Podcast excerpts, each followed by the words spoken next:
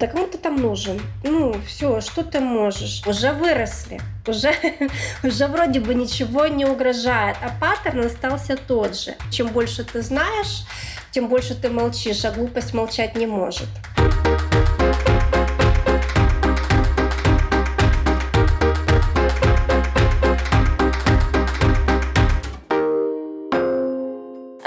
Привет! Вы слушаете подкаст «Бизнес-школы Лаба. Умных любят». Меня зовут Юля Дрынь, я ведущая рубрики «Прочитали, обсудили», где вместе с экспертом мы обсуждаем статью из нашего журнала. Сегодня разбираем материал о важности социального интеллекта. А в гостях у меня психолог Ксения Петрова. Ксень, привет! Привет! Привет, друзья!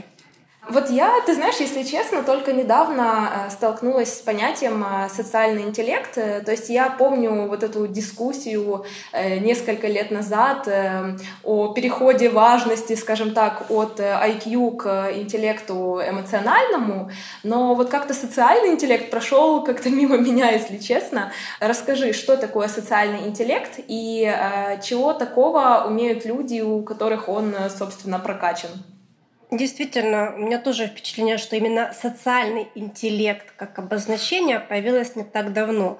Хотя социальная психология существует очень давно. И о том, как люди взаимодействуют друг с другом, да, говорят уже, ну, как минимум с 60-х годов прошлого века.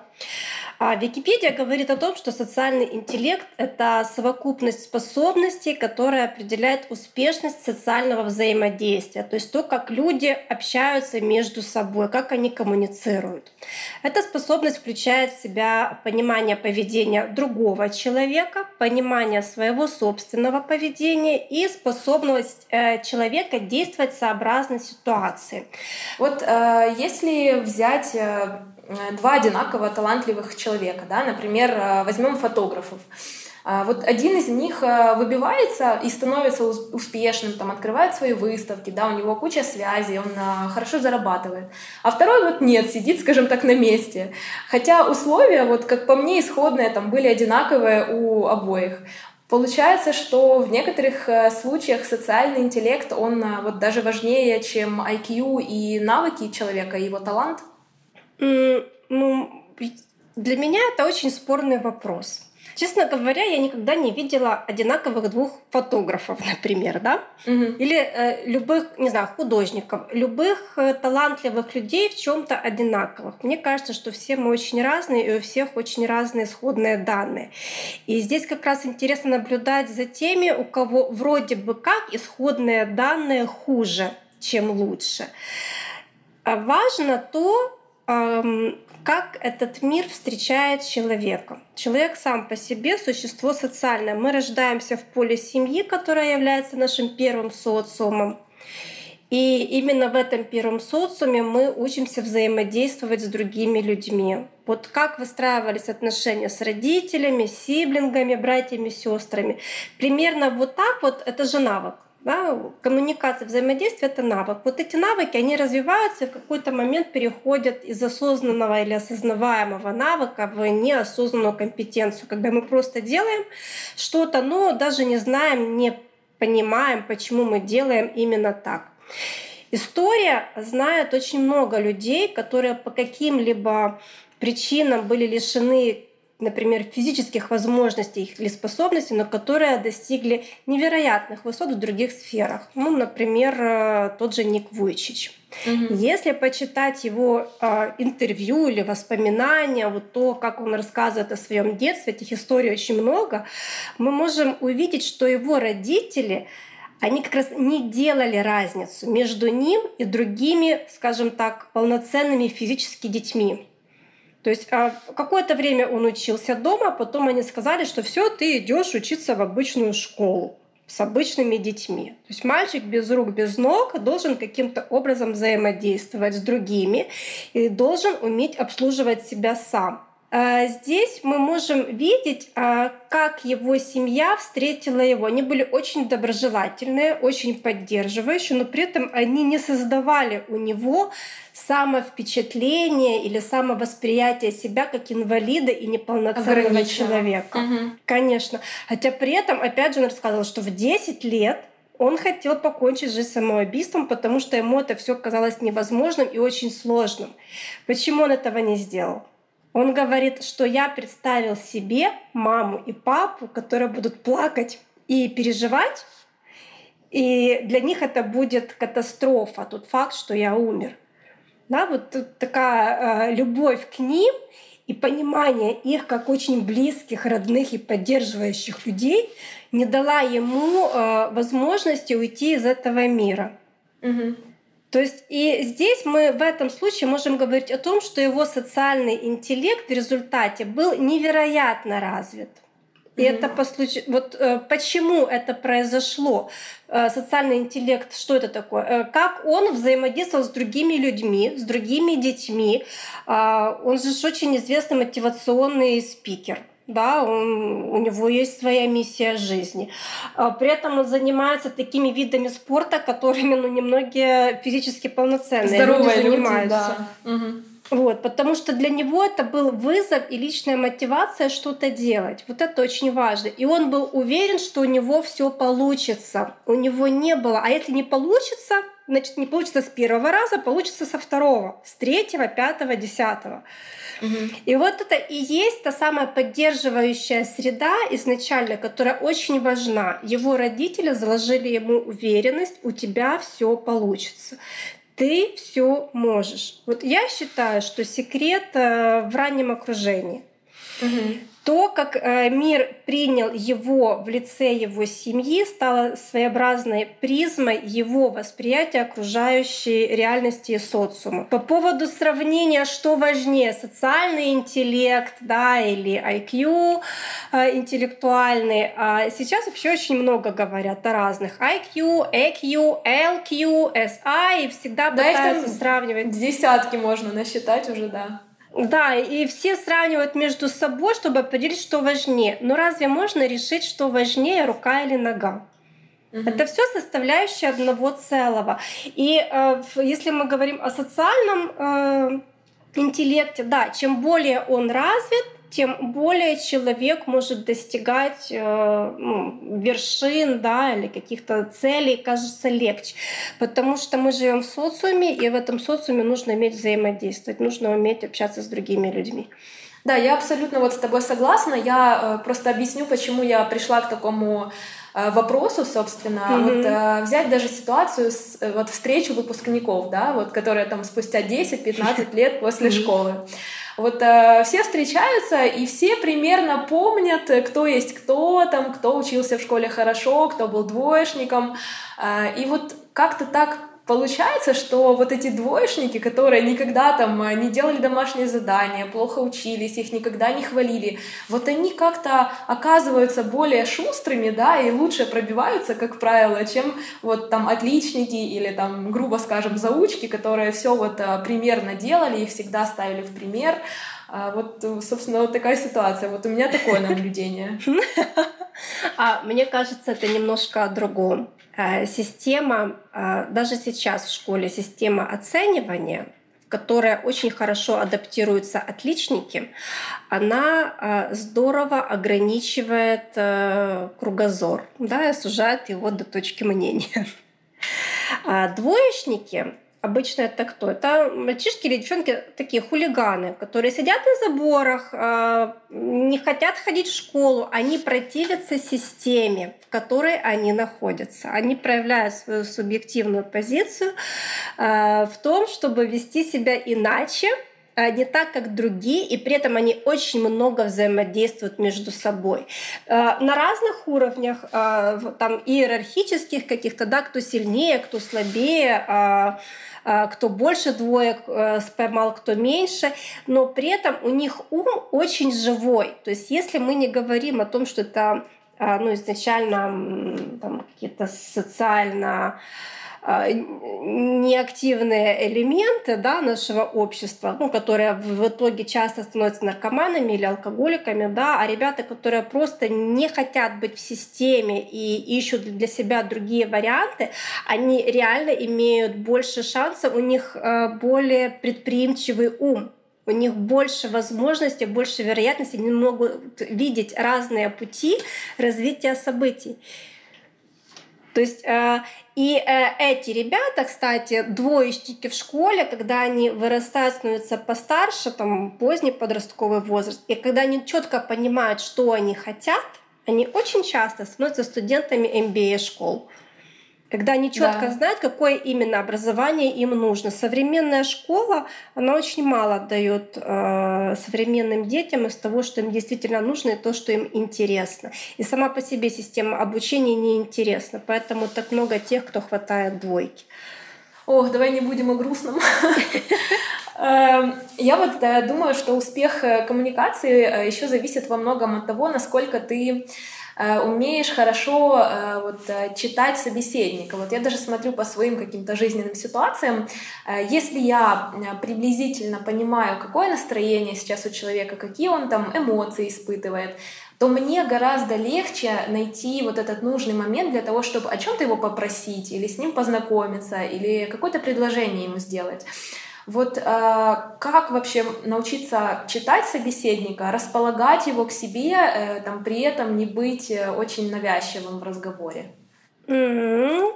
Вот как раз э, в статье, которую мы как раз обсуждаем о социальном интеллекте, очень здорово написано об этом.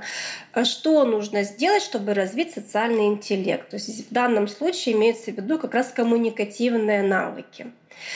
Но э, так как э, сай э, сам по себе перекликается с коммуникативными навыками, то мы и говорим о том, что возьми любой тренинг по переговорам, по коммуникациям, книжки или видеотренинги, любые тренинги по невербальным коммуникациям, и эти навыки можно прокачать. Но мне кажется, здесь есть очень серьезный подвох. И связан он уже с эмоциональным интеллектом, который э, тоже здорово связан с социальным. Если просто подстраиваться под другого, чтобы удобнее с ним взаимодействовать, но при этом не подключиться эмоционально, то будет чувствоваться фальшь.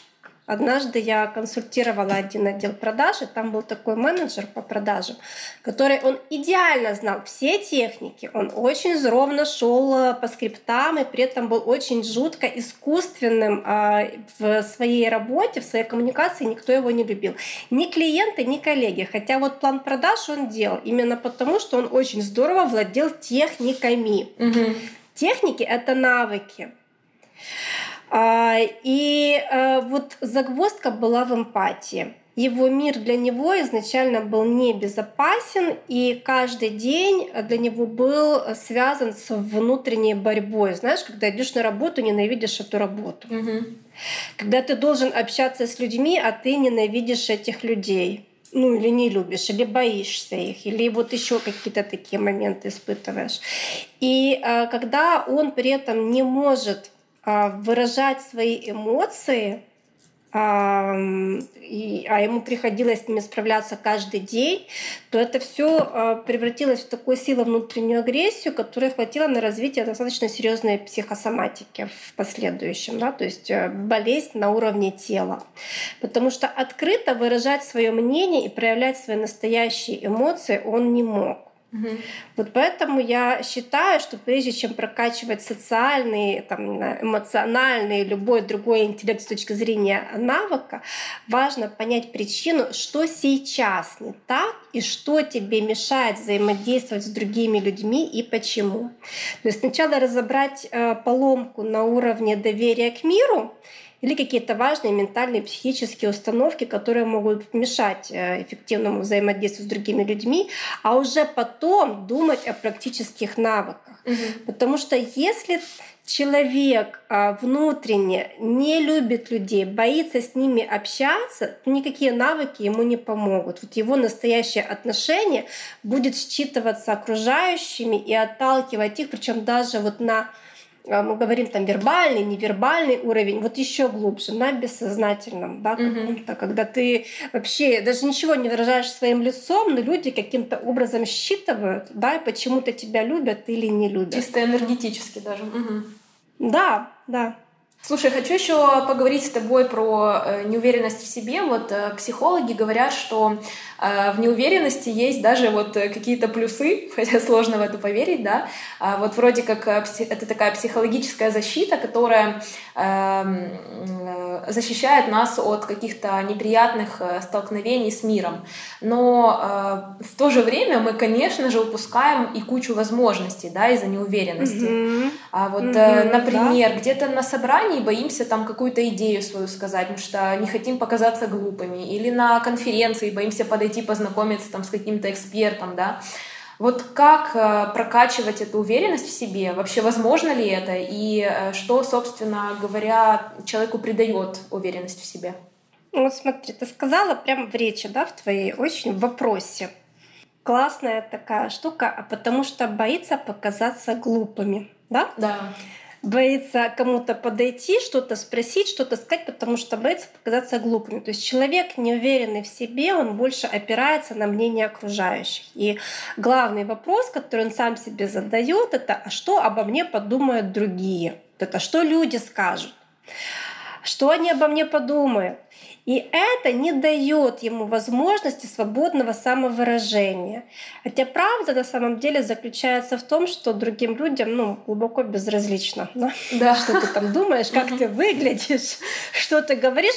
Нет, а, а, конечно, они могут там в какой-то момент а, посплетничать, пообсуждать, но их хватает минут на пять, потому что каждый человек, вот ровно так же каждый человек занят мыслями, что подумают другие. То есть каждый, по сути, занят только собой, своими вопросами, своими проблемами. Поэтому для уверенности в себе нужно искать опору в себе, в своем профессионализме, в своей экспертности, в своем опыте, а не пытаться опираться на внешние костыли чужого мнения.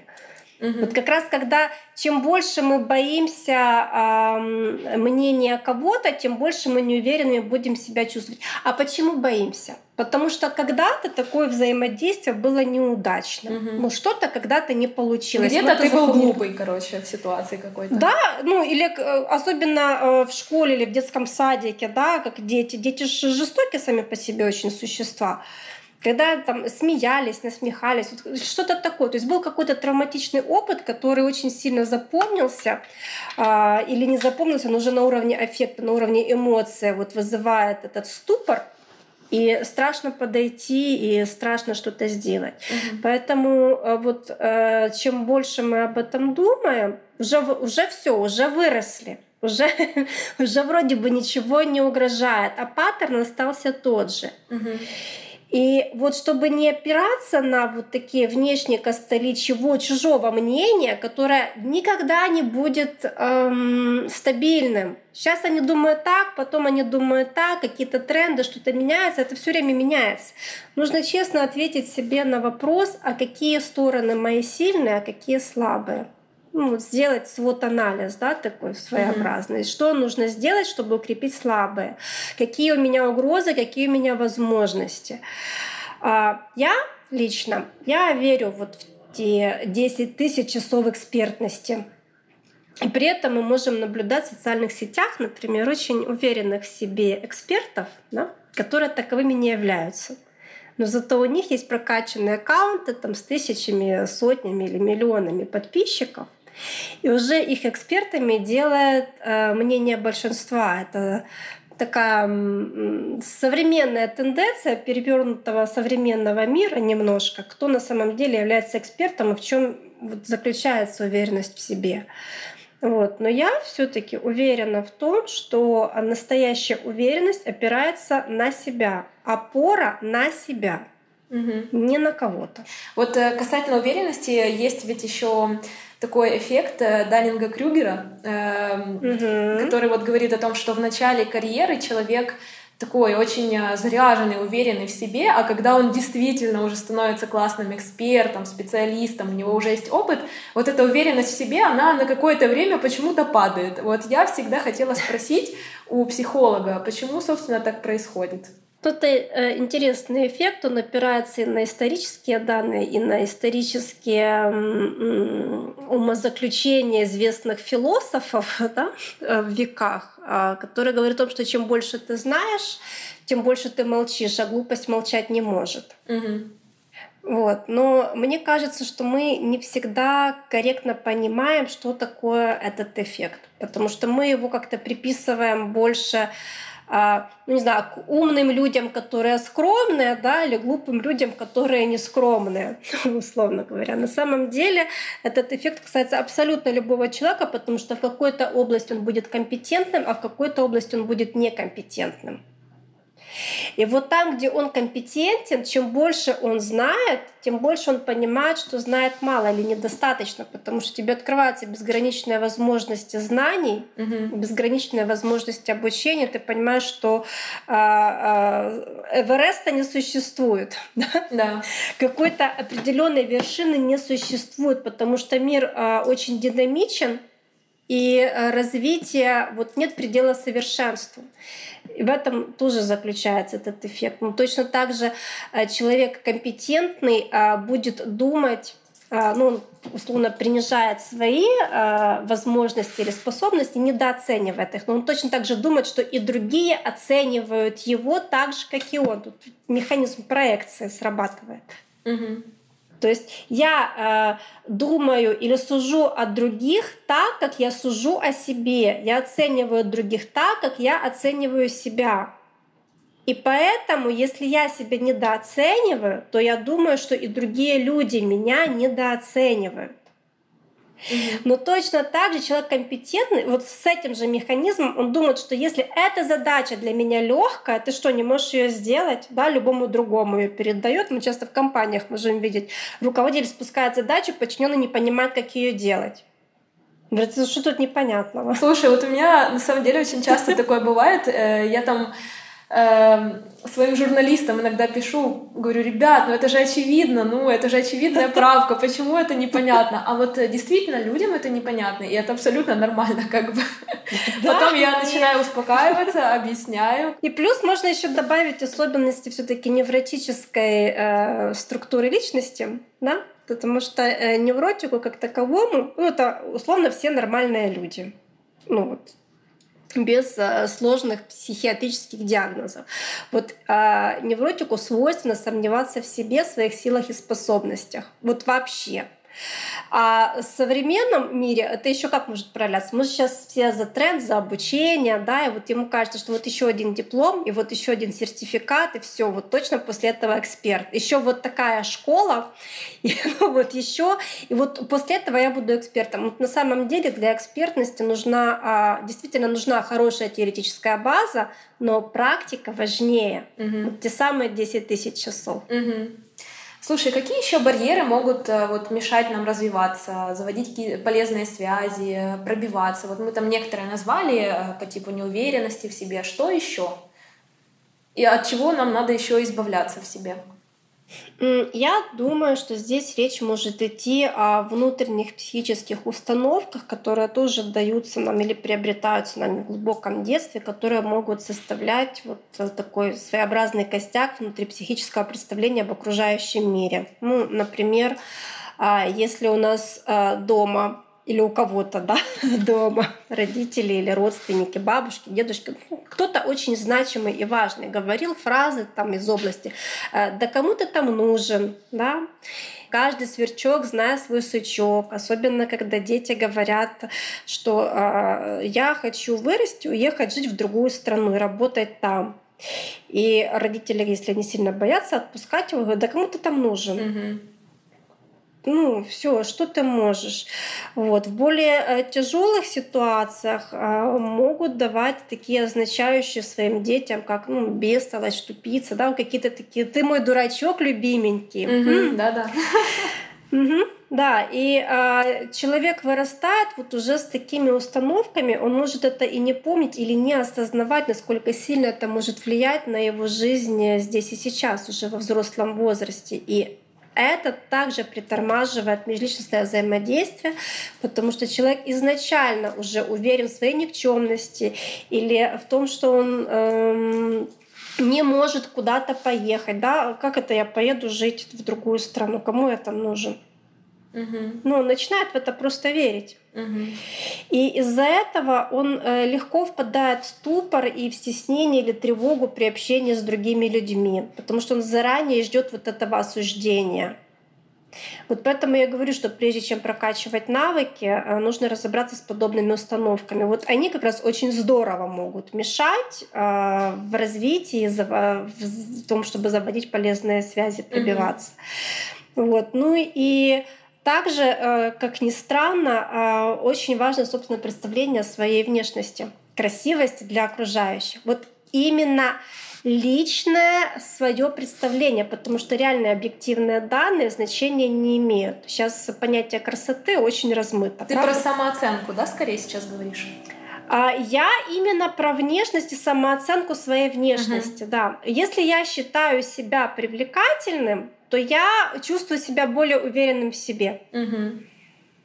Потому что, как ни странно, но э, вот это тоже очень важно. Да, очень много сомневающихся в своих внешности. Тогда мы что видим? Об этом, не знаю, голова опускается в плечи, да, человек сутулится, он еще что-то вот такое делает, он боится поднять голову, э, боится смотреть в глаза, потому что он опять же думает, а что обо мне подумают другие? Я другим не нравлюсь, я некрасивый, там еще что-то. И э, это точно так же влияет на его способы взаимодействия, как и коммуникативные навыки. Угу. Вот просто восприятие себя привлекательным или непривлекательным. Угу. Поэтому э, здесь еще важно работать и в этом направлении, быть э, уверенным в том, что ну, со мной все в порядке, со мной все в порядке, с тобой все в порядке, да, со всеми все в порядке. Слушай, ну сейчас, наверное, будет самый главный и последний э, вопрос этого выпуска: как проверить вообще свой уровень социального интеллекта? О, это вообще ну, можно сделать вот как здесь и сейчас, вот за пять минут? Или это наблюдение там длиной всю жизнь? А, нет, ну, конечно, наблюдение длиной во всю жизнь. Ну и прямо здесь и сейчас тоже мы не можем. Но для этого есть специальные опросники, ну, в том числе тест Гилфорта, который помогает измерить уровень социального интеллекта.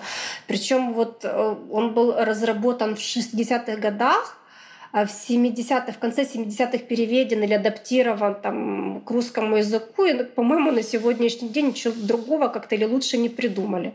То есть там э, определяется несколько, четыре уровня э, разного взаимодействия, да, и, ну, можно оценить, получить результат, исходя из этого определиться, а, а что же нужно развивать, чего не хватает для того, чтобы там делать дальше. Угу. При этом, ну, кроме этого, если мы говорим о рабочих командах, о бизнес-командах, то для оценки распределения ролей в командах и взаимодействия в рабочих командах есть э, тест Белбина. Мне очень нравится, я в свое время очень любила его использовать в своей HR-практике.